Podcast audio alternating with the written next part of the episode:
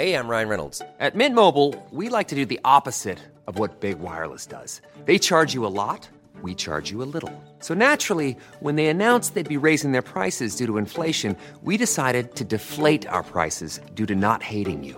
That's right. We're cutting the price of Mint Unlimited from $30 a month to just $15 a month. Give it a try at mintmobile.com slash switch. $45 upfront for three months plus taxes and fees. Promo rate for new customers for limited time. Unlimited more than 40 gigabytes per month. Slows. Full terms at mintmobile.com.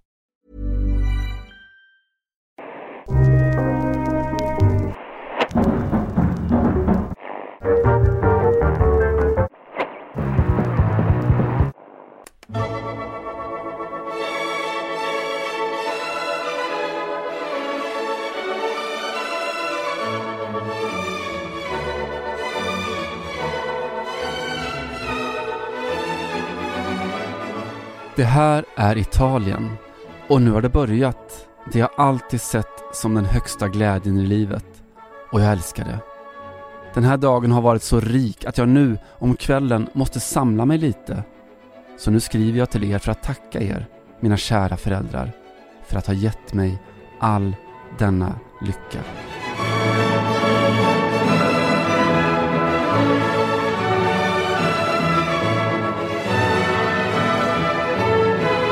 Happy Diwali, Johanna Frändén. Ja, det är det nu. Mm, det är precis vad det är. Ja. Är det något som Eh. firas i Paris? Firas inte i Paris, men lillebror som är tillsammans med en eh, tjej av eh, indiskt ursprung har, håller på att fira detta, eller håller på att förbereda sig för att fira detta i alla fall. Hur firar de? Lampor och ljus och eldar och sånt eller? Ja, precis. Det är någon, det är någon sorts eh, symbol med ljus som skickas fram och tillbaka. Och så har de väl, eh, de, alltså de klär ju upp sig i högtidskläder också. Han får åka runt till olika skräddare med sin svärmor och ta mått och eh, se ut lite som, tills han ser ut som Aladdin ungefär. Mm. Eller något sånt. En Kulturrasism. från Slätta. ja, total appropriering. Mm, vad sjukt att du ändå pinpointar mig där med en, en hinduisk högtid jag känner till. Du kanske vill förklara för alla andra vad det, vad det går ut på? Ja, det, alltså jag vet ju inte mycket mer än, än dem, eller på att säga. Men det, det är väl deras eh, ljusfest eh, nyår tror jag, på vissa ställen Ja. också. Ja, men det är precis vad det är. Mm. Någonting sånt. Du, eh, vem var det som hade varit i Italien och tackade sina föräldrar för ynnesten? Och all lycka? Eh, ja, jag vill säga Mahatma Gandhi, men han var väl inte där vad jag vet. Ehm, Mahatma Gandhi var aldrig i Italien. Jag vet inte, kanske en, lå- låter som en bra film. Nej, det hade varit roligt. män man- som aldrig var... Ja, Ja, precis. Det hade varit roligt om det hade varit Ole Gunnar Solskär, men det var det inte. Nej. Eh, han var i Italien i veckan. Eh, I Bergamo och spelade 2-2. Nej, det här var inte skrivet från Bergamo, det var skrivet från Venedig eh, och inte 2021 utan 1829. En Mm. 24-årig Felix Mendelssohn eh, var där på en sån här bildningsresa i Italien som man ju var på den tiden Mm. eh, och fick då embryot till sin fjärde symfoni, den som kallas den italienska symfonin. Och jag tar upp det då eftersom BBCs sån här undersajt för klassisk musik i veckan bad 11 stycken eh, fotbollsälskande musiker att lista då lämplig inmarschmusik till sina respektive favoritklubbar, alltså Mhm. låtarna de borde spela när de går in till match. Och eh, Gabor Tokac Nagy, eh, ungersk toppviolinist eh, som då har hållit på Manchester United i hela sitt liv, tycker att de borde börja spela Mendelssohn, den fjärde satsen då ur hans italienska symfoni, före matcherna på Old Trafford. Mm, Ja. Han, han säger att den är så full av energi, det är som att öppna en flaska champagne, säger han. Men får jag fråga vad kopplingen till Indien var där då? Eh, den fanns ju inte. Det var mest att jag ville önska dig ett eh, Happy Diwali. Det var en Ja, slamkrypare, så att säga. Då hade jag kunnat gissa lite annorlunda. Det lät som att det var eh, en del av ditt eh, ingångscitat, men så var det alltså inte. Det var ju inte det. Det var bara... En luris. Det var en luris. Det var en luris. Eh, har du Mm. åkt på må- många lurisar i veckan? Absolut inte. Det här var den första. Ja, I aim to please. Mm. Eh, jag noterade att du, eh, din vana trogen, följde Emil Forsberg igår. Ja, tanken var att jag skulle följa Zlatan Ibrahimovic, men när han inte fanns med i startblocken så gjorde vi en snabb rokad. Och Mm. eh, PSG Leipzig, Leipzig PSG börjar bli, det är liksom min så hushållsmatch lite grann. Det känns som jag har skrivit den kanske 15 gånger de senaste Mm. åren. Eh, Emil in Paris och så vidare. Fick ju de, den vinkeln fick jag ju för, övrigt av dig, minns jag nu på förhand. Mm, eller rubriken, mellanrubriken. Men ehm, jag, eh, ja precis, så jag, det var lite med, eh, nästan med vänsterhanden. Eh, med tanke på att man har sett matchen tidigare. Eh, den utspelades på ungefär samma sätt, det sätt man kunde tänka sig. Skillnaden var väl att Leipzig den här gången fick med sig en poäng, vilket de var, absolut var värda. Eh, Mm. Och de hade varit värda kanske tre poäng förra gången, men då blev det noll för två veckor sedan. Så det, var, det kändes som en liten, liten poetisk rättvisa ändå på slutet. Om nu poesin bor i matchen mellan Red Bull eh, Red Bulls gäng i Leipzig och eh, Paris Saint-Germain. Men men, jag låter dig tro det. Varken poesin eller rättvisan bor kanske där just, men okej. Mm, det är ju tråkigt det där med just Emil in Paris ju, alltså att rubrikernas förflackning, att det inte riktigt finns sen, sen tidningar blev digitala. Det, det var Ja. mycket roligare förr. Vi har Ja, pratat om det, det när, när rubrikmakandet var en, en, eh, en konst i sig. Jag noterade, skickade ut till dig i veckan här eh, i någon engelsk tidning som efter eh, Manchester United-Liverpool 05 eh, hade sin första sida, sin rubrik som var When Harry, alltså Maguire, met Salah. Mm. Eh, då blev man lite glad igen, det pirrade lite i kroppen. Så där var det förr Ja, nej, det gjorde det verkligen. Ja, Mm. så var det förr. Men du hade ju också den här, var det du som bjöd på den veckan, här fantastiska från GP om eh, Mats Sundin? Just det, det var inte GP. GP sökte, det var eh, något gammalt hockey-VM där eh, Sverige vann sin kvartsfinal i sudden death och samma natt då fick klart att Mats Sundin skulle ansluta till semifinalen. GPs redaktion samlades då med, med tidigare deadline såklart och insåg ju att Mats Sudden Sundin och att Sverige vann i sudden sudden death. Det fanns någonting där. Eh, men dagen efter så fick de se att nej, vi, vi hittade den inte. Vi lyckades, vi hann inte få, få loss hur den skulle låta. Men så slog de upp Sportbladet som då hade med sina extra timmar till godo lyckats knäcka Sverige till sudden i natt. Nej, Sverige till semi-sudden. Sudden till Sverige semi. Hallå eller? Välkomna till Göteborgskursen! Ja, det är skönt, fantastiskt bra. Vet vi vem, vem det var som liksom fann helige graal? Eh, jag kan tänka mig att det var det geni som heter Fredrik Ise, men jag vet inte Ja. alls säkert. Men varsågod för Hockeypodd, alla lyssnare. Ja. Fina grejer. Nej, jag blev faktiskt mer än någonting annat lite deprimerad över sakernas tillstånd i, efter veckans Champions League-äventyr. Man, man, man går ju runt med den, den där lite pirriga eh, känslan nu för tiden att Sveriges, Sveriges herrlandslag är så jävla på gång. Mm. Alltså, det är nästan som man känner att världen behöver bara eh, liksom få veta. För jag förstår ju också att alla pratar inte om Sverige. Nu blir det lite så då för att... Eh, This is brand new tillbaks. information. Nej, men den här, lite det eh, stämningen som det kan vara innan två, tre spelare har slagit igenom sådär, men man vet att snart så kommer det. Och det, den känslan har vi haft den ganska länge, så kanske inte den riktigt överlevde EM i somras så väl. Men ändå sådär häromdagen så konstaterade jag efter, ja, det var i helgen när jag jobbade att, eh, eller var det förra helgen, att eh, Milan ligger och provisoriskt etta i Serie A. Real Sociedad leder La Liga. Eh, vi har två ordinarie strikers i båda klubbarna. Och, och du vet den där känslan. Mm, mm, mm. Och så, men igår då så slog det mig, då hade, mm, ja Foppa och de fick en poäng då i Leipzig, men de kommer ju som bäst och förmodligen spela Europa League. Eh, Milan, samma. Det var ju precis samma scenario. De hade ju noll efter tre omgångar, båda de här lagen. Och så löste man en poäng igår mot Porto. Och eh, det var ju utöver allt det andra, så givetvis då återigen kanske Zlatans eh, Champions League, eh, sista Champions League-dörr kanske stängdes och så vidare. Ja. trodde man ju att den skulle öppnas igen för tre, fyra år sedan, men ändå. Och sen också den här känslan att vi inte... de- Den enda som är kvar då i turneringen med svenskt, eh, med svensk intresse är Dejan Kulusevski som...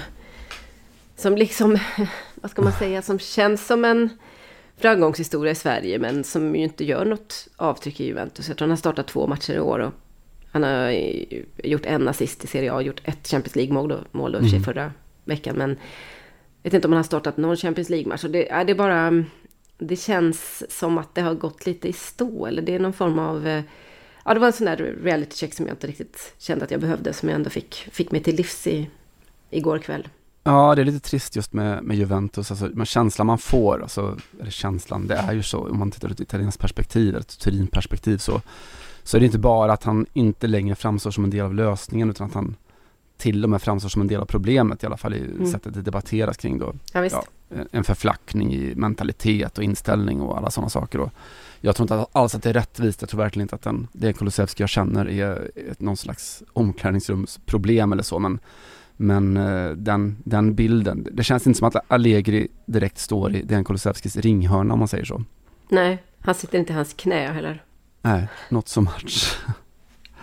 nej, verkligen nej, det, inte. Nej, men det är lite tråkigt för att nu, nu hamnar man ju igen i det här att eh, nu är vi då istället ett ganska ordinärt svenskt landslag om man tittar på vad folk hör hemma. Alltså kanske inte klubbadresserna i sig, för det är klart att Milan och Juventus är tjusigt och eh, leda La Liga i och för sig ganska oväntat och kanske inte kommer hålla sig, men det är ju också en, en, en merit. Men när ingen, har dem haft någon vid, ingen av de här tre har faktiskt haft någon vidare höstsäsong. Ja, Zlatan har ju varit skadad så himla mycket. Mm. Dejan har uh, varit otroligt blek. Eh, Isak har kommit igång lite nu på slutet, men slet ju länge. Så är det ändå inte någon, någon sån där positiv eh, vibb kring landslaget som, som samlas nu på måndag. Ja, det är, ju, det är ju det andra då. Då är det som vanligt och det kan, är det bra då? Vanligt är bra.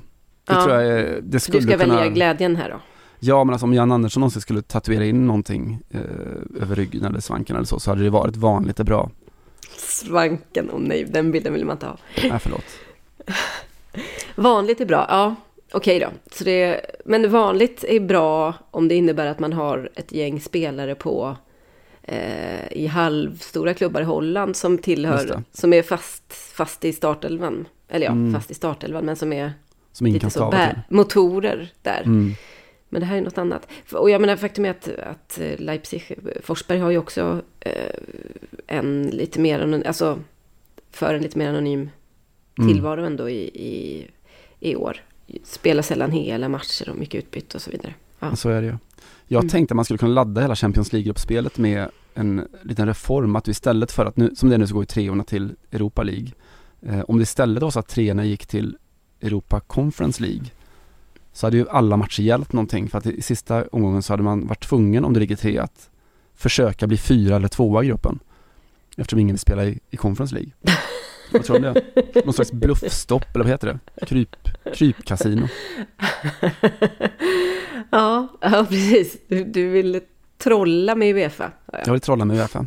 Mm. Eh, annars i den eh, ja, halvstora, apropå Europa Conference League, så det som hänt i veckan som ju har fått mycket rubriker såklart är ju att, att eh, en fotbollsklubb som heter Tottenham Hotspur Football Club har bytt tränare igen, mm. eh, har hoppat sitt portugisiska spår. Det som var lite sådär små eh, intressant eller kuriöst med det var att det har gått exakt en vecka sedan Tottenham gick ut och mycket stolt och proklamerade att klubben minsann då fanns med på Football Blacklist, vilket mm. är något positivt, alltså det är en, en sammanställning av alla eh, men and women of color som eh, då har tunga positioner i fotbollsvärlden och att då man hade Nuno Gomes som var en av få då huvudtränare i en stor klubb i en stor liga som inte är vit. Eh, de gratulerade sig själva och Nuno Gomes till detta och sen så ett par dagar senare så var Nuno Gomes på en helt annan blacklist och fick sparken. Så kan det gå när inte haspen är på. Eh, nyligen presenterad då, den här årliga Football Blacklist som man kan leta upp om man vill någonstans. Pratar du om Nuno Espirito Santo? Ja, precis. Vad sa jag? Nuno Gomes sa jag. Mm. Ja, du ser. Ja, jag tänkte, jag inte kom, plötsligt kom dagen då jag ifrågasatte dina, dina Tottenham-kunskaper. Ja, han är historia nu, ersatt av Antonio Cassano, som ni vet.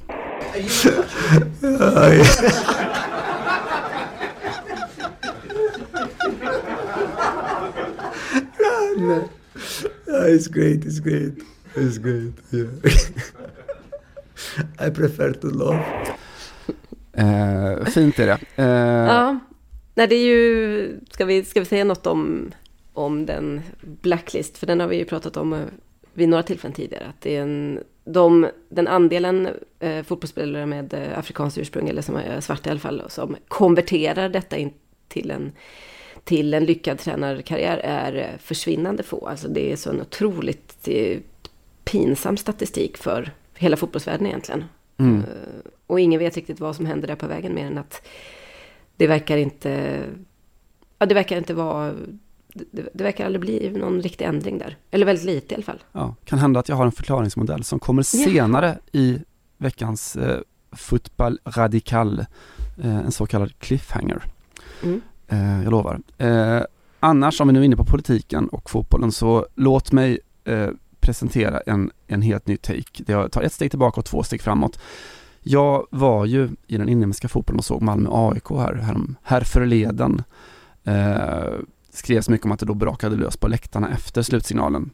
Eh, aik som sprejade bengaliska eldar eh, mot familjeläktaren och MFF Ultras som gjorde en, en motrörelse och skickade tillbaka bengalerna i någon sån bengaltennismatch. Eh, kunde sluta illa såklart. Eh, Mm. Och den allmänna taken som man kunde göra sig lite rolig över var ju att eh, många sa att det här var jävligt dålig timing eh, utan att då definiera vad som är bra timing med att kasta 2000-gradiga eldar mot folkmassor. Mhm. Eh, också såklart lustigt, förståeligt men lustigt att Jens Fjällström i, i Discovery sa då att det var de borde ta det där utanför istället. Han, ja det var ju en sån där direktsändningsgroda såklart, han tog tillbaka det sen. Eh, Mm. Man ska inte ta någonstans. Men just den här diskussionen om, om villkorstrappan och så har vi haft förut här, men det har inte riktigt lett till någonting kan jag känna.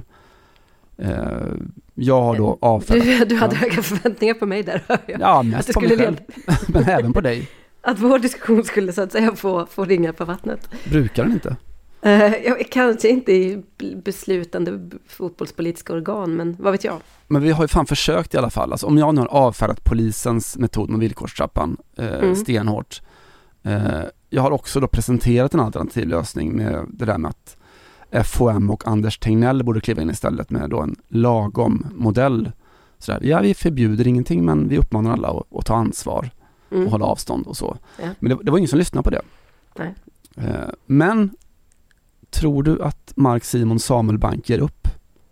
Eh, ja, det låter ju som, inte, det låter som en ledande fråga, så jag säger nej. Winners never quit, Johanna Frändén.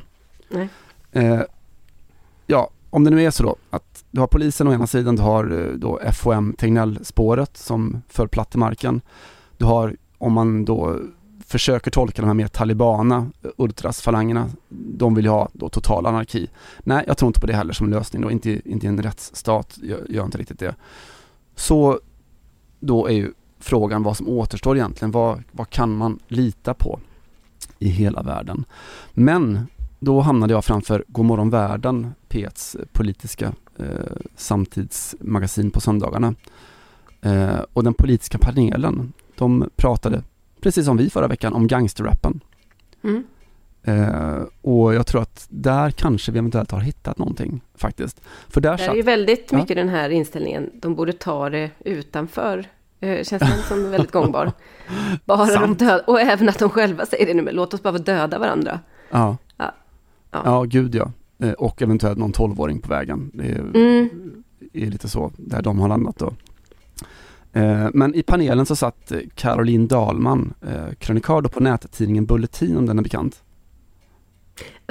Ja, den är bekant. Hon är ju inte så bekant, men den känner jag till, ja. Den bereder mig mycket nöje, inte kanske så mycket vad som står på, för det är ju ganska tråkigt, men eh, Mer vad som står på. Hallå eller? Göteborgskursen.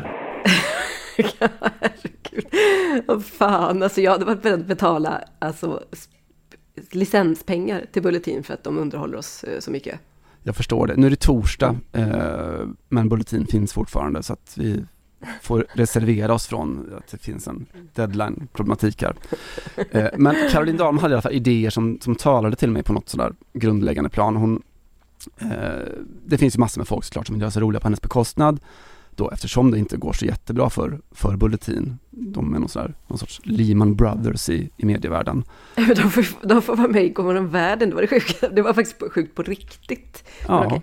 det är, ja men de är, för de som inte följer med, de, de har publicerat så här seminazistiska kulturpolitiska texter och det var ju de som anmälde, eller anlitade en, en dömd trippelmördare för att leda interna utredningar på arbetsplatsen och, och, och sådär. Eh, men Dahlmans förslag här då kring gangsterrappen var inte att skicka in en trippelmördare för att få ordning på grejerna. Och jag tror inte att hon skulle säga det om fotbollen heller, att skicka in trippelmördare på läktarna för att staga upp ett och annat. För Caroline Dahlman är ju liberal va? Det är hennes politiska etikett. Hon står upp för de liberala värdena. Eh, Som Bulletin ju i stor utsträckning gör. Ja, jag kan säga, jag jag ska klicka in på Wikipedia och bara läsa så vi, man läser in sig lite. Ska säga Wikipedia, liberalismen, just det, det står så här. Generellt sett brukar liberalismens anhängare förespråka öppenhet, tolerans och demokrati, värdera frihet och rättvisa högt samt vara maktkritiska. Känner du till eh, liberalismen, Johanna? Alltså inte lika bra som jag känner till Bulletin, Nej, det måste jag säga. det är en rimlig, en rimlig hållning. Sådär 40 poäng i det historia, men det är där vi, där vi landar. Eh, men låt oss då lyssna på vad Caroline Dahlman sa om gangsterrappen i P1 Mm. eh, och eh, låtsas för en sekund att hon sa det här om fotbollsläktarna istället. Caroline Dahlman, varför, varför ska vi inte Jag spela liberal säger nej. viss musik? Ja, men det, det är, den här musiken är ju väldigt aggressiv, våldsromantisk, eh, hatisk mot poliser och den uppmuntrar till att stjäla, knarka, bryta mot lagen och bete sig illa mot kvinnor. Och jag, jag är för yttrandefrihet. Rapparna får rappa. Life. Men i de kanaler där skattebetalarna faktiskt har kontroll så bör vi ta ett ansvar. För att attityder påverkar beteenden. Musiken påverkar attityder som sen leder till olika beteenden hos människor, hos de unga. Och det Källa, kolon. öde.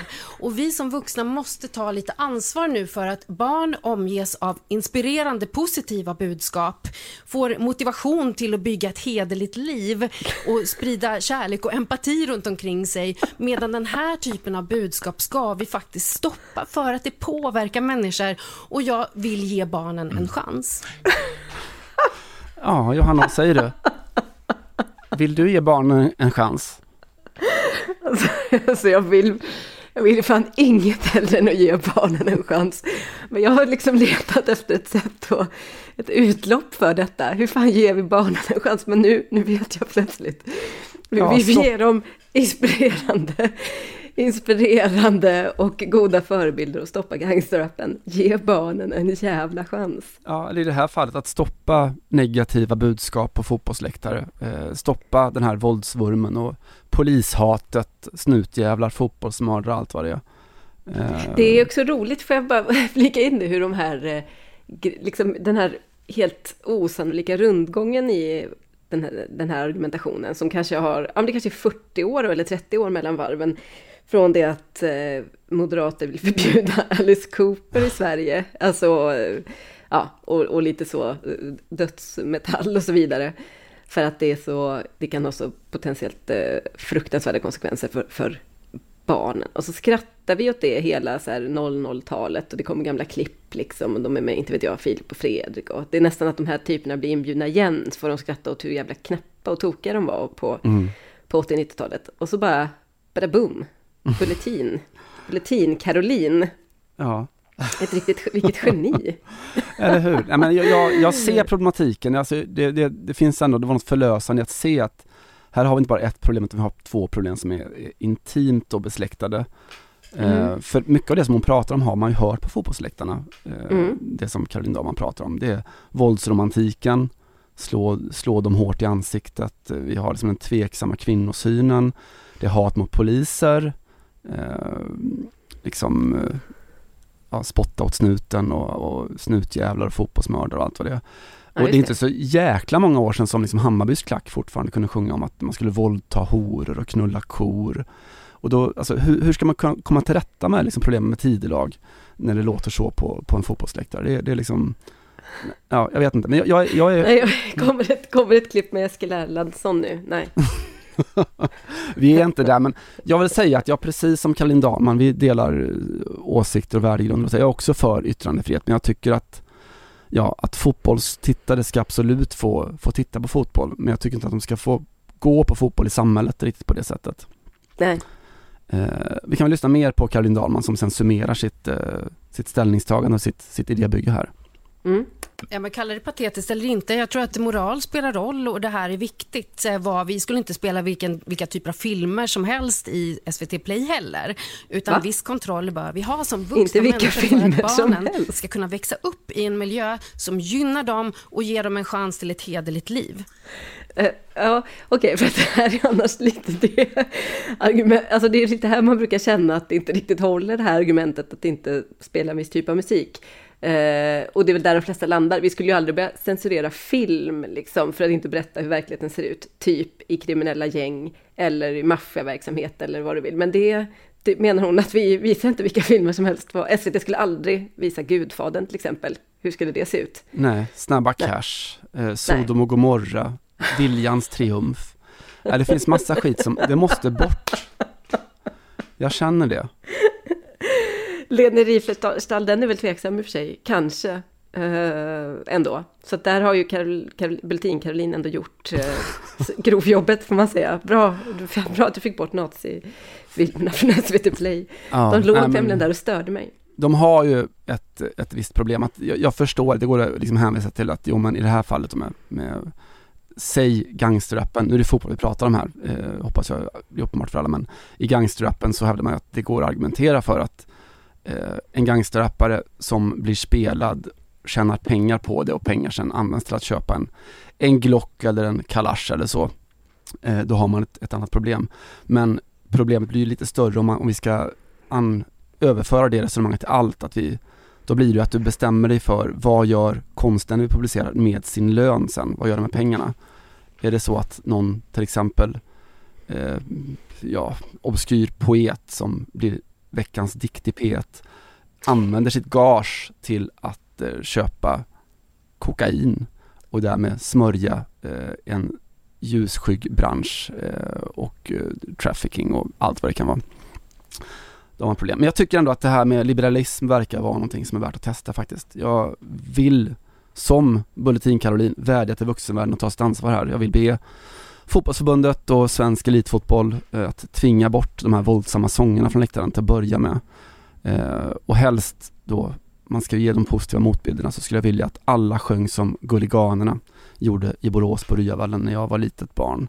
När de sjöng Jesus älskar alla fansen. Alla fansen från Borås. Bara du är gul och svart, älskar Jesus dig i natt. Jesus älskar alla fansen från Borås. Det handlar om att ge våra barn en framtid, Johanna. Tack ska du ha. Det gjorde du bra. Näset, näset, näset. Bulletin approves.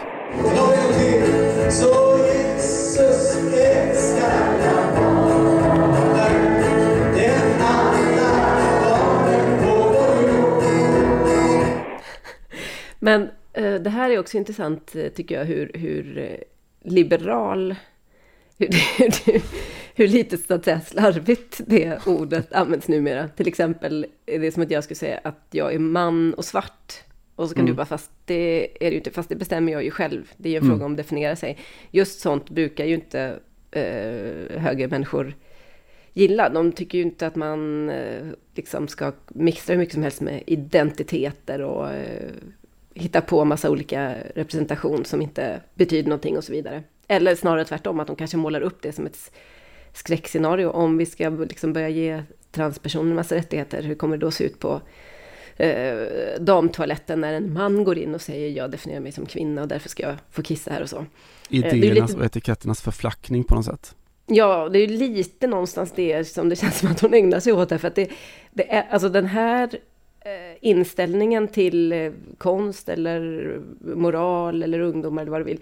Den kan ju vara en massa saker. Den skulle kunna vara kanske, inte vet jag, vänsterreaktionär eller socialdemokratisk eh, för all del. Eller eh, allmänt bara höger konservativ, katolsk, allt vad du vill. Den är, den, det enda den inte kan vara är ju liberal. Alltså den kan inte vara heller kulturradikal. Det är väl de två sakerna som man kan säga att man absolut inte kan liksom claima samtidigt som man har de här åsikterna. Det får stå för dig. Att jag, jag kan sympatisera med, med bilden att eh, alltså hur skulle världen se ut om var och en fick bestämma precis vad de själva var. Det ska väl fan Svenskt Näringsliv bestämma, som det alltid har varit. Tänker jag. Eh, onwards and forwards. Eh, Mm. Var går vi vidare från att ha slagit fast vad liberalismen är? Ja, men då går vi väl till eh, den arena där liberalismen just nu kanske har det tyngst. Eh, och då hamnar vi på klimatet eh, såklart. Och lite mer precis klimatmötet COP26 i Glasgow. Ja, liberalismen kanske inte... Det kan man argumentera för att den, den kan vara en, en god kombatant i, i kampen mot att sänka koldioxidutsläppen också. Men vi kan ju konstatera att den här idén om att eh, planeten är, är, planetens resurser är oändliga och eh, man har rätt att köpa sig fri från det mesta har så att säga försatt oss lite i läget vi är just nu. Eh, vet inte om du har noterat de senaste, den senaste veckan är det väl, ett par veckor kanske, så har en eh, klimatrelaterad liten reklamsnutt dykt upp i eh, fotbollssändningarna. Den eh, handlar om vad, vad är ditt bästa trick? Just det, Och, U- Uefas eh, snutt. Uefas snutt, precis. Alltså det är EUs Green Deal i, eh, på, på liksom Uefas arena någonstans. Eh, EU har fått eh, under tre års tid en, en gratis slott där man gör reklam för sin ja, miljöpolitik på något sätt, eller marknadsför den i alla fall då. Och eh, med hjälp av eh, fotbollsprofiler, kända och okända.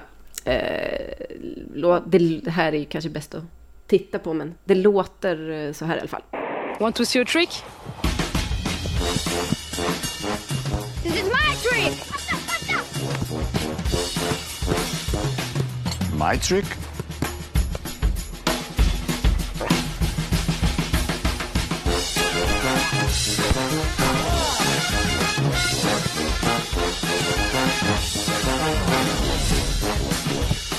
And this is my trick.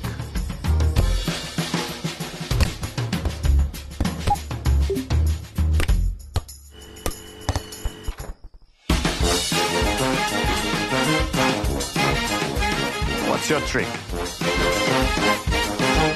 Ja, Figo och Buffon allra sist här. Eh, som vars trick då för att eh, bekämpa klimatförändringarna är att stå ute på trädgården utanför sin gigantiska två eller trevåningsvilla. Eh, tjonga en boll in genom fönstret som landar på en eh, strömbrytare helt enkelt, så han släcker ljuset.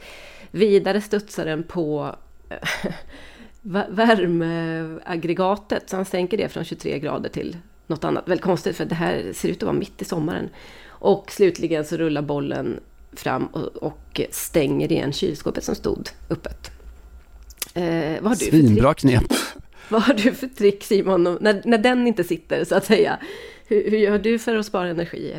Nej men jag brukar göra ja. så att när, när bilen har stått liksom på tomgång i 25 minuter så, så Mm. brukar jag ofta gå ut och stänga dörren till bilen. Jag gör det också, också med pingisrack. Det, är- det är mitt, mitt knep. Där, där har vi det. Där har vi det. Ja, det är låga kraven då får man säga. Ja, alltså det, man skulle ju kunna säga att åtminstone då, jag vet inte om jag bara får vara copy på det här eh, projektet, så kanske jag skulle tänka så här, okej, Luis Figo, eh, Gianluigi Buffon, vad, vad om vi ger dem 15 sekunder då, vad, vad skulle de kunna göra eller säga Mm. eh, som kan ha påverkan? Och då skulle det väl bli något eh, d- bulle- Caroline Bulletins, nej, Bulletin Karolinskt. Vi måste tänka på barnen. Barnen förtjänar att växa upp i en annan värld och det är upp till oss vuxna att ta det här ansvaret nu. Eh, De förtjän- förtjänar att växa upp med, vad var det, inspiration och det ena med det andra. Något, där brukar det ju landa. Eh, Så det här får man ju säga kanske lite mer djärvt på så sätt att det handlar om hur, hur om är du riktigt bra eh, på fotbollsfinlir så Mm. kan du alltså rädda jorden från en eh, klimatkatastrof eftersom du kommer kunna stänga kylskåpet bara med hjälp av en eh, fotboll och en Ja. eh, högerfot. Och du kan stå utomhus för att öppna fönster samtidigt som du värmer upp huset inomhus och skicka in bollen som stänger kylskåpsdörren som står öppen av oklar anledning. Nej, fantastiskt. Eh, man kan säga att det, det, här, det här är ju en reaktion på eh, reklamfilmen och det är ju kanske lite typiskt att jag hamnar i den, att jag tycker att det finns lite för mycket logiska luckor här, plus att det är dåligt copyarbete.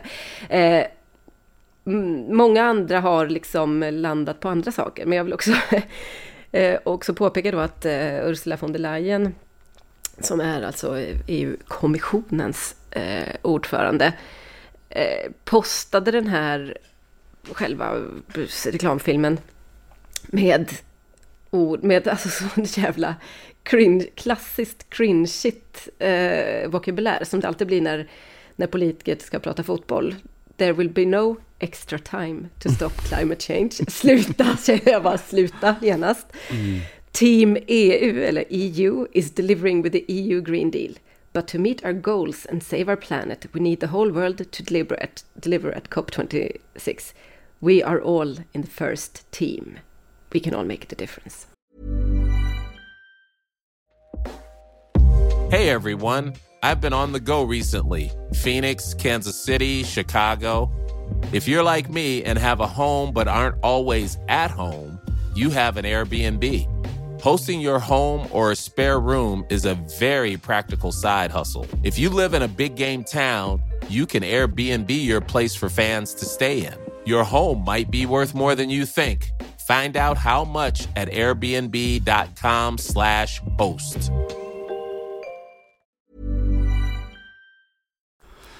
Jesus, kan du inte bara eh. anlita Greta Thunberg som copy? Hon kan ju sin retorik. Greta var eventuellt upptagen med annat. Det är det enda, det är liksom det enda jag kan tänka mig som, som plausibel förklaring till ja, det Eller vet du vad det kan vara? Hon kanske har så kanslat Greta för att Greta har ägnat sig åt ganska läskiga sådana läktarsånger. Jag vet inte om du sett det? Ja, ja, alltså när ska vi stoppa, när, när vill vi ha climate action nu, nu, nu och lite sånt har jag sett. Det där är ju snällt och helt okej okay, tycker jag, men ja. eh, när hon går så långt som att hon är i Glasgow och sjunger You can shove your climate crisis up your arse. Ja, just Till som jag tycker känns, eh, jag vet inte, lite någon sorts övergreppsestetik som är oerhört obekväm med. Den tycker jag inte, den dessutom spelades i public service i, i Aktuellt igår. Det är riktigt sjukt. Det är riktigt Vad sa uh, Bulletin Caroline om det? Inte glad. Inte, inte, inte glad. Det Nej. finns en gräns för all sorts liberalism och hennes går där. ja, den, den, hennes liksom st stora liber, liber, liberala fält. Det är just när det kommer till barnen då, då finns det inte, då är toleransen slut. Då är toleransen slut. You can shove your climate crisis up your arse. You can shove your climate crisis up your arse. You can shove your climate crisis. You can shove your climate crisis. You can shove your climate crisis up your arse. Uefa då eh, ger eh, EU den här tiden, eller vad man ska säga. Tvärtom kanske. Och det här har vi sett eh, tidigare. Uefa är inte, är inte sena på att försöka så att säga tvätta sin egen byk. Eh, det här låter eh, ganska så bra då förstås. Det ser ut som att man tar, tar sitt ansvar och, och så vidare. Eh, man kan också konstatera att eh, enligt en uträkning att fotboll är den idrott som har absolut flest eh, reklamsamarbeten med det som kallas high carbon sponsorships, alltså, eller high carbon sponsors. Eh, det vill säga oljebolag, eh, flygbolag eh, framförallt och en hel del andra eh, Gazprom till exempel. Alltså olika typer av eh, näringar som tillhör det, de absolut mest eh, koldioxiddrivande i eh, världen. 57 stycken har man räknat ut ungefär. Eh, ungefär 57 stycken exakt eh, konstaterar man. 57 stycken eh, jättenedsmutsare finns på ett eller annat sätt inom eh, toppfotbollen med olika klubbar. Eh, Gazprom då för övrigt, den, den, det statliga ryska oljebolaget är, som ju sponsrar hela Champions League, har väl gjort i många år. Eh, säger jag rätt? Ja, du säger helt rätt. Ja. Och också Zenit och, och Chelsea och sådär. Ja, precis. Eh, det är världens då tredje största koldioxidutsläppare om man ser till eh, enskilda företag. De riskerar att få sponsra Europa Conference League efter nyår. Riktigt dåliga nyheter för dem. Men bra för klimatet kanske. Just det, sant.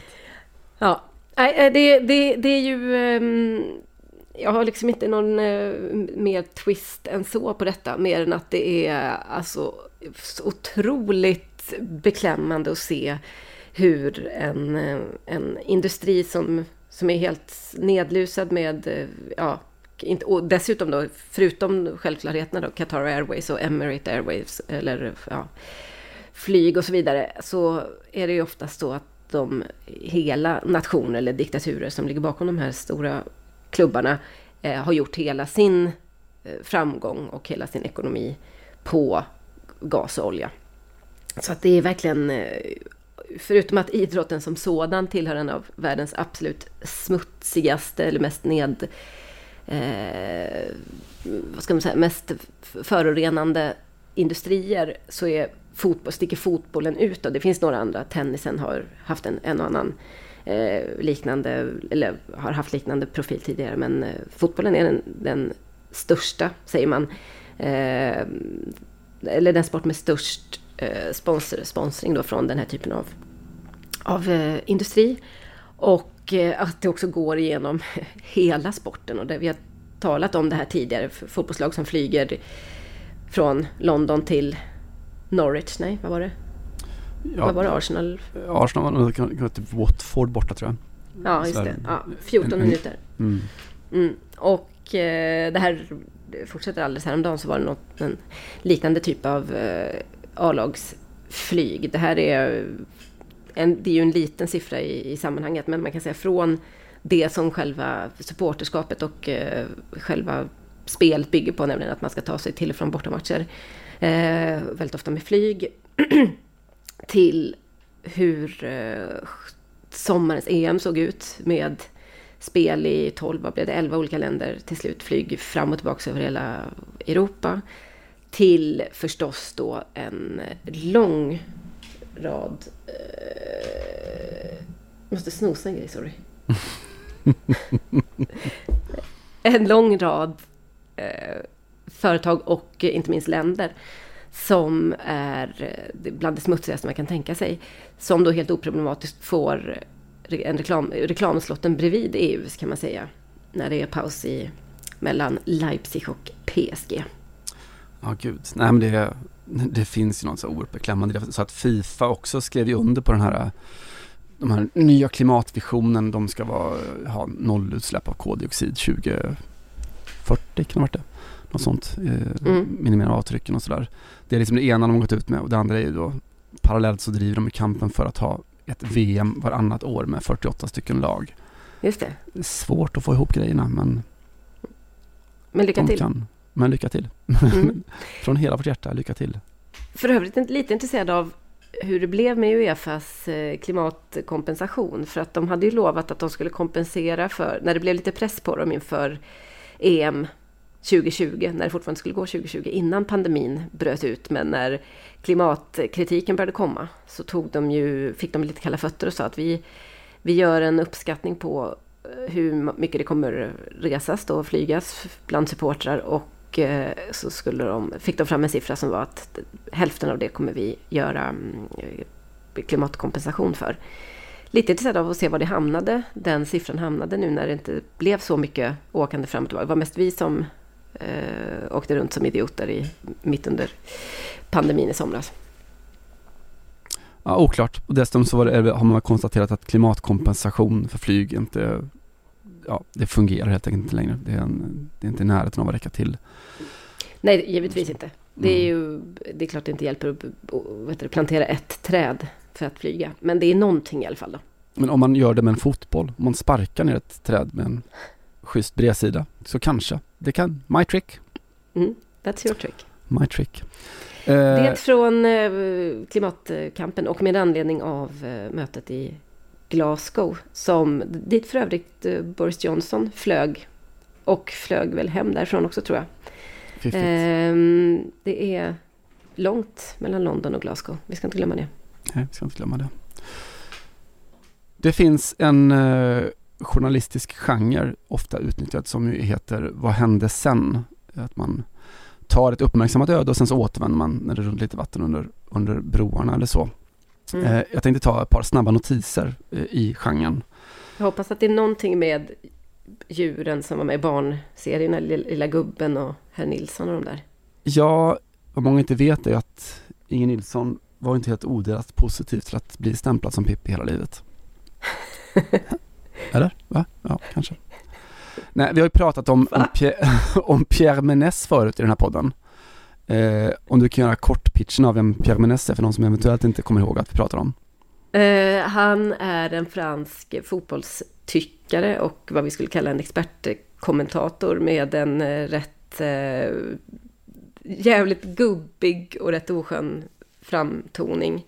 Som fick lämna sina uppdrag och det var inte riktigt kanske under metoo, det var väl ett par år senare.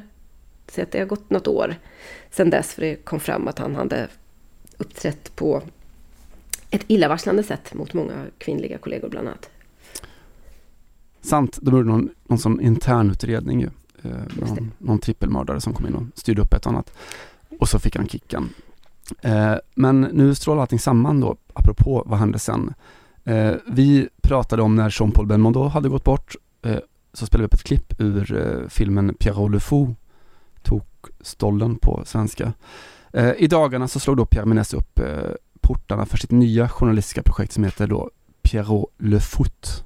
Ja, och i Pierrot Le Foot då, fotbolls-Pierrot, eh, såklart med den highbrow-referensen, det kunde inte vara på något annat sätt i Frankrike såklart. Verkligen. Men då upplägget att han pratar med kända profiler som då inte nödvändigtvis är kopplade till fotbollen, men om, om fotboll. Eh, jag vet inte om du såg, apropå då vad hände sen, vem som var hans allra första gäst då, om vi tänker oss att Pierre Menès är en, en eh, storkroppshyddad sexistisk gris. Eh, vem var hans allra första gäst i hans nya journalistiska projekt? Såg du det? Eh, nej, men eh, Gerard Depardieu låter det ju som.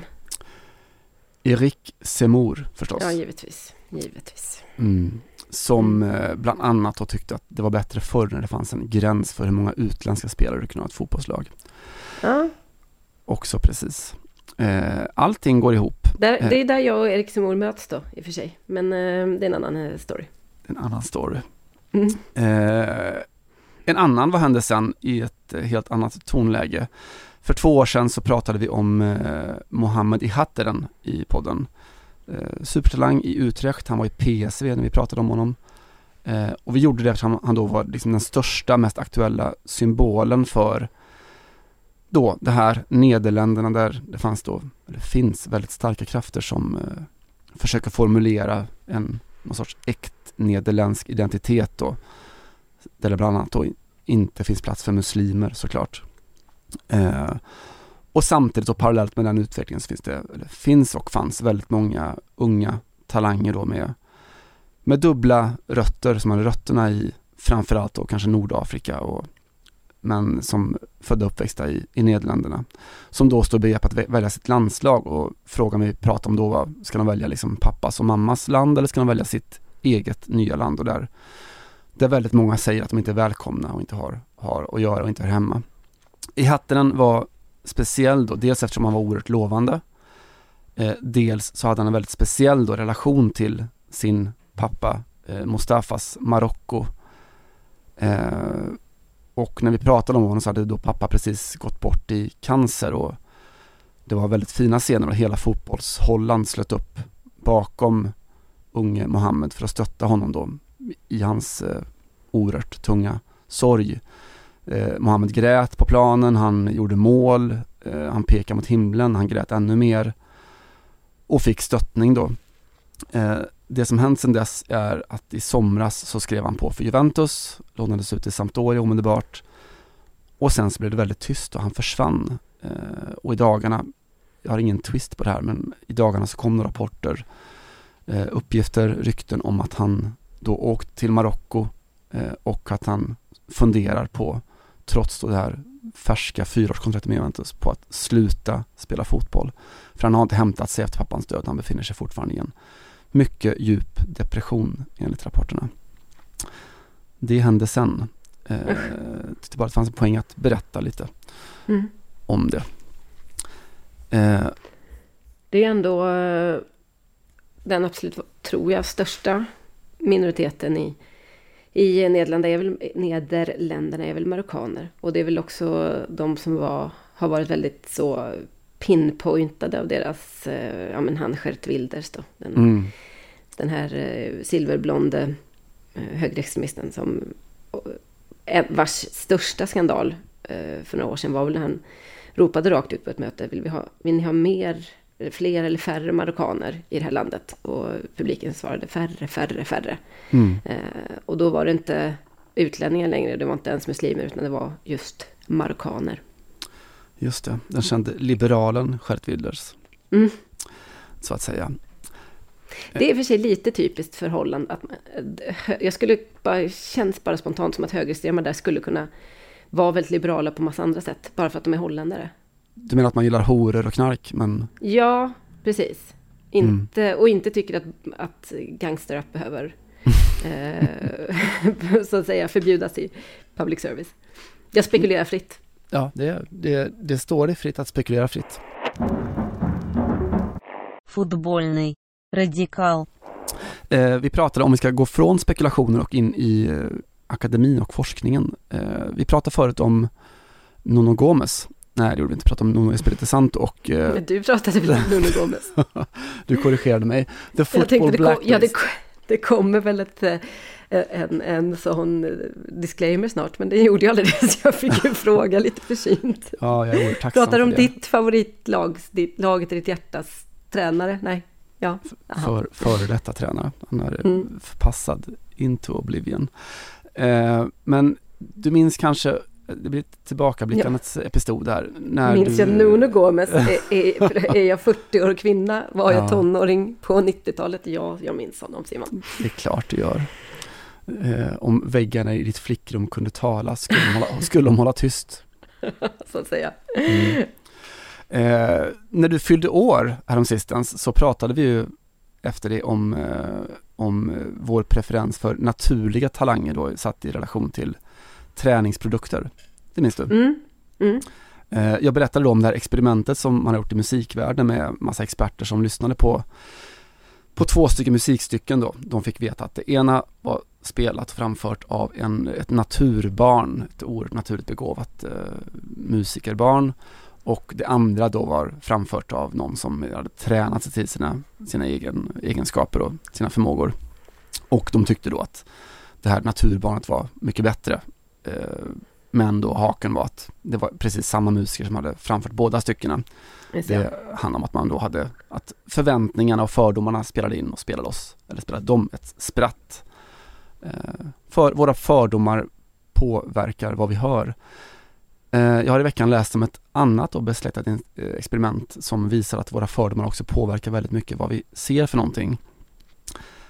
En ursprunget då en, en nigeriansk bördig amerikansk skribent som heter Sito Mado som 2018 störde sig väldigt mycket på referaten från en VM-match mellan Senegal och Polen. Han menade, och det var ju verkligen ingenting nytt av man har hört även i Sverige och tidigare och på många andra håll också, att, att man skildrade spelarna på väldigt olika sätt och att eh, ja, hämtade liksom beskrivningar och argument från en sån nästan rasistisk trop. Då. Det var svarta afrikaner som var fysiska och starka och så var det eh, Irrationella var de säkert ja, också. Precis, ja, exakt. Medan de vita européerna var just rationella och fysiskt underlägsna men taktiskt och intellektuellt överlägsna. Eh, det har forskats mycket på det då som har visat att ja, det är ofta så att pratar man om svarta spelare så pratar man om det är vanligare att man pratar om fysiken och när vi pratar om vita så är det vanligare att vi pratar om intelligensen och intellektuella gåvor. Mm. Eh, För övrigt är det ju eh, lite sjukt det där ordet, hur ofta man använder ordet han är ett monster, alltså Mm. fotbollsspelare. Så kan jag, alltså möjligtvis med undantag för Artyom Djuba så tror jag att det aldrig har använts för en vit eh, spelare. Det är verkligen otroligt förknippat med svarta fotbollsspelare. Så är det verkligen. Mm. Eh, men då, vän av ordning eh, och hårdare straff kan ju då säga att men det kanske är så att svarta spelare generellt är fysiskt starkare. Tänk om det är så, om det är, det är korrekt skildrat, de är det. Men av just den anledningen så har det gjorts då en mer kvalitativ undersökning nyligen, härom, bara för några, några veckor sedan så var det en kanadensisk eh, sån här videoanalytiker som tog just den här matchen mellan Polen och Senegal. Eh, tog loss lite klipp från matchen och suddade ut spelarnas hudfärg i klippen. Sak man kan göra med en vanlig Commodore 64 nu för tiden. ja, det lät avancerat. Mm. Och sen så satte han då två stycken grupper som fick se på, på matchen. Eh, Undrar hur de, om alla var så smur, smurfblå, eller vad det blev för, för liksom deal där. Eh, matchen hade blivit bättre av det, tänker man ju. Ja, det tror jag också. Eller om alla blev som Andres Iniesta kanske. Väldigt vita alltså. Väldigt vita kanske, jag vet inte. Men eh, då, han satte då två stycken grupper då. Den ena fick se matchen så att säga i färg, där man då kan se hudfärg och den andra gruppen fick se bara eh, 22 spelare som möter varandra, som inte har några hudfärger. Eh, och Annat än blå.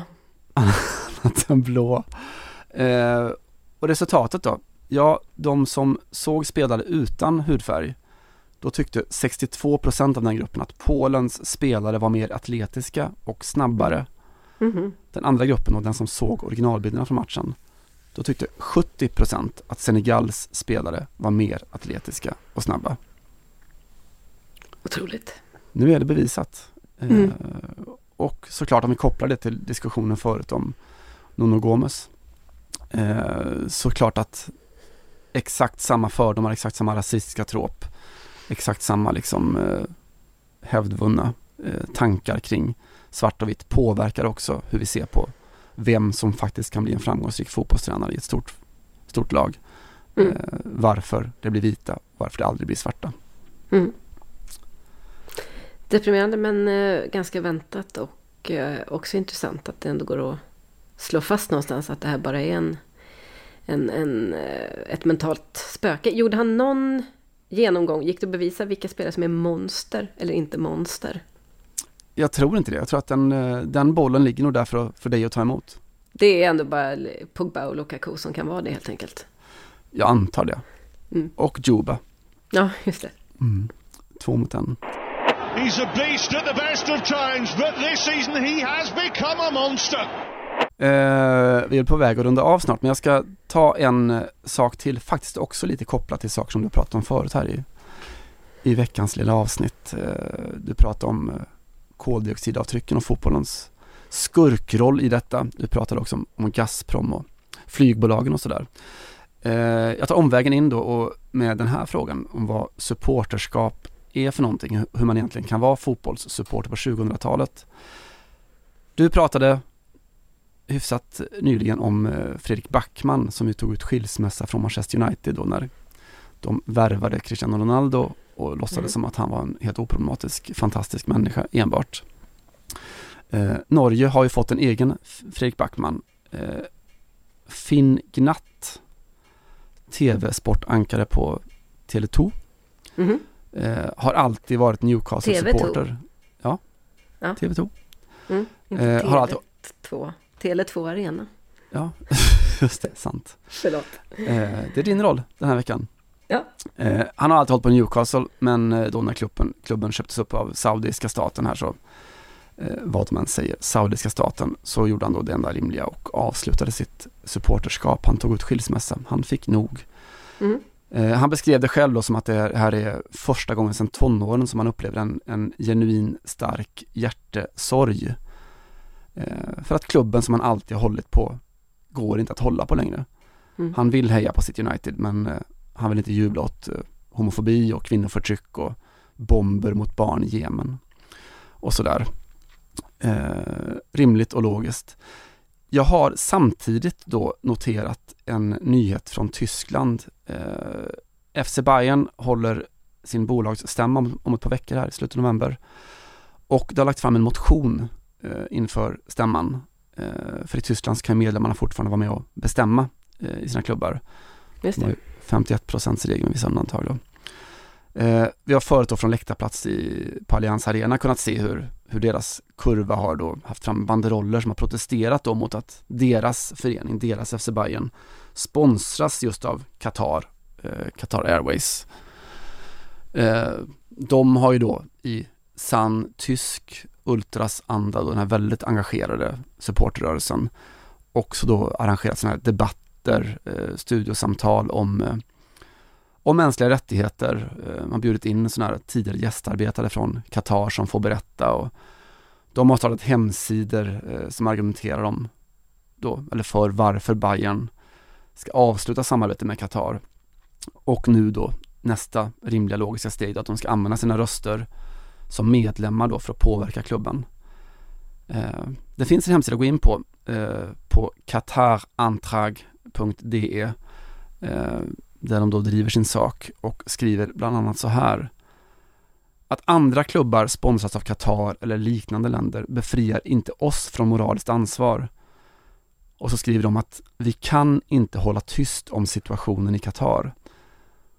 Och där tänker jag finns då hela skillnaden mellan att hålla på företaget Newcastle eller PSG eller Tottenham eller Chelsea och att hålla på medlemsklubben FC Bayern. I Bayern så kan de inte hålla tyst och i Newcastle så har de helt enkelt ingen röst. Mm. Så är det, supporterskap i sin prydo. Verkligen. Det är ju också eh, ganska så tydligt att, eh, precis som du säger, att eh, de, det känns inte som att Newcastle-supportrar har velat ha en röst. De bestämde sig bara för att fira detta, för det kändes som att det var äntligen deras tur att skita ner händerna med något eh, riktigt sånt rövarland som alla andra hade gjort. Det var ju lite den känslan mer än någonting att det bara är ett, ett sluttande plan ändå. Så varför kan inte vi få vara värst då, om det ändå innebär mest pengar? Precis. Då är det ändå det, gott det... att sådana klubbar som, som stora klubbar i Tyskland kan, kan visa att allt hopp är så att säga inte släckt. Jag tycker att det är det mest befriande med det här, att de inte liksom, de här rösterna, som är ganska många, inte faller ner i whatabout eh, och säger mm. att, ja men titta på de andra, titta på, är, är det här så jävla bra då? Det som Chelsea eller Tottenham eller Paris Saint-Germain eller vilka det nu är sysslar med. De skriver det rakt ut, att, eh, att andra klubbar gör det befriar inte oss från moraliskt ansvar. Nej. Snyggt. Ja, fint faktiskt. Mm. Det var vad jag hade. Det var vad du hade idag. Mm. Ja, precis. Jag har ju suttit här som på den ganska bekväma åhörarplatsen, passagerarsätet idag, men så kan det vara ibland också. Med rödpannan eh. i högsta hugg. Åh oh, gud ja. Den, mest, den minst sympatiska av alla poddtyper. Nej, jag har inte förberett något, men jag kommer attackera dig för varje litet eh, liksom, talfel. Där har ni mig. Eh, jag eh, måste, jag känner eh, ansvaret att eh, göra en liten uppdatering på um, Icardi-fronten. Mauro då först och främst som hoppade in igår i PSGs match mot Leipzig där man då vände hem med en poäng blev det bara till slut. Och eh, Eh, Wanda då som eh, för, inför förra veckans avsnitt hade tagit Mauro tillbaks. Lät som att hon hade gjort det för vår skull. Kan vi i och för sig inte heller utesluta när jag tänker efter. Men eh, det ryktas om eh, nya oenigheter nu och att eh, den här eh, argentinska eh, modellen och tv-personligheten som Icardi ska ha haft en affär med att deras konversation eller deras kommunikation har fortsatt. Den har bara fortsatt på ett annat eh, socialt medium. De har flyttat det till Telegram då tydligen. Och eh, här ska Vanda ha hittat nya uppgifter och inte minst en film där Kina Suarez, som hon heter, ägnar sig åt det som man på italienska kallar autoerotismo. Mm. Det är så fint med italienskan att man inte behöver bli kladdigare än så, men ni kanske förstår på ett ungefär. För övrigt så är det en en um, argentinsk journalist som avslöjar detta som är då Corriere dello Sports eh, källa. Och hon säger också att eh, den här, den här, eh, det här videoklippet Kinasaurus när hon så att säga out, har, har autoerotik. Det är alltså inte bilsex utan något helt annat? alltså, nej, eller ja, det kanske det kan vara också. Den passar hon på att skicka till lite andra spelare i argentinska landslaget eh, också. Eh, man vet ju aldrig. Den, hon var väldigt, väldigt nöjd med den tydligen. Eh, jag eh, tänker vidare mycket på Wanda. Vi sa ju häromdagen, eller jag sa ju att tog hon inte tillbaks Mauro lite snabbt? Det här skulle kunna bli ett sånt där läge där man ångrar sig sen, för man var lite väl generös i, i, och lite storsint i ett läge där man kanske borde ha varit lite kyligare. Eh, det verkar inte bättre än att de har hamnat där igen. Och och eh, allt detta leder in på eh, vår utgångsmarsch som är en gammal dänga från 1928 som jag eh, har rotat fram i arkiven. Eh, vi kan inte sluta veckan på något annat sätt än att lyssna på Wandas Tango. Och så tackar vi för uppmärksamheten. Vi tackar Julia Karlsson för det fantastiska klipperi hon kommer ägna sig åt. Eh, och av behövliga skäl med veckans podd. Och eh, ses om en vecka någonting igen. Det gör vi. Ge barnen en chans.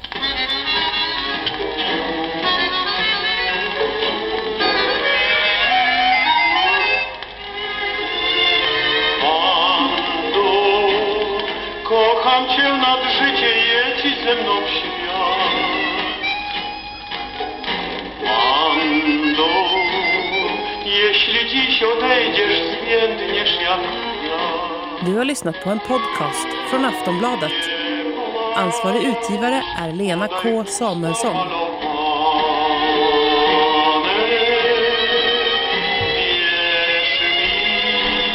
Ямче близкий я выбрал.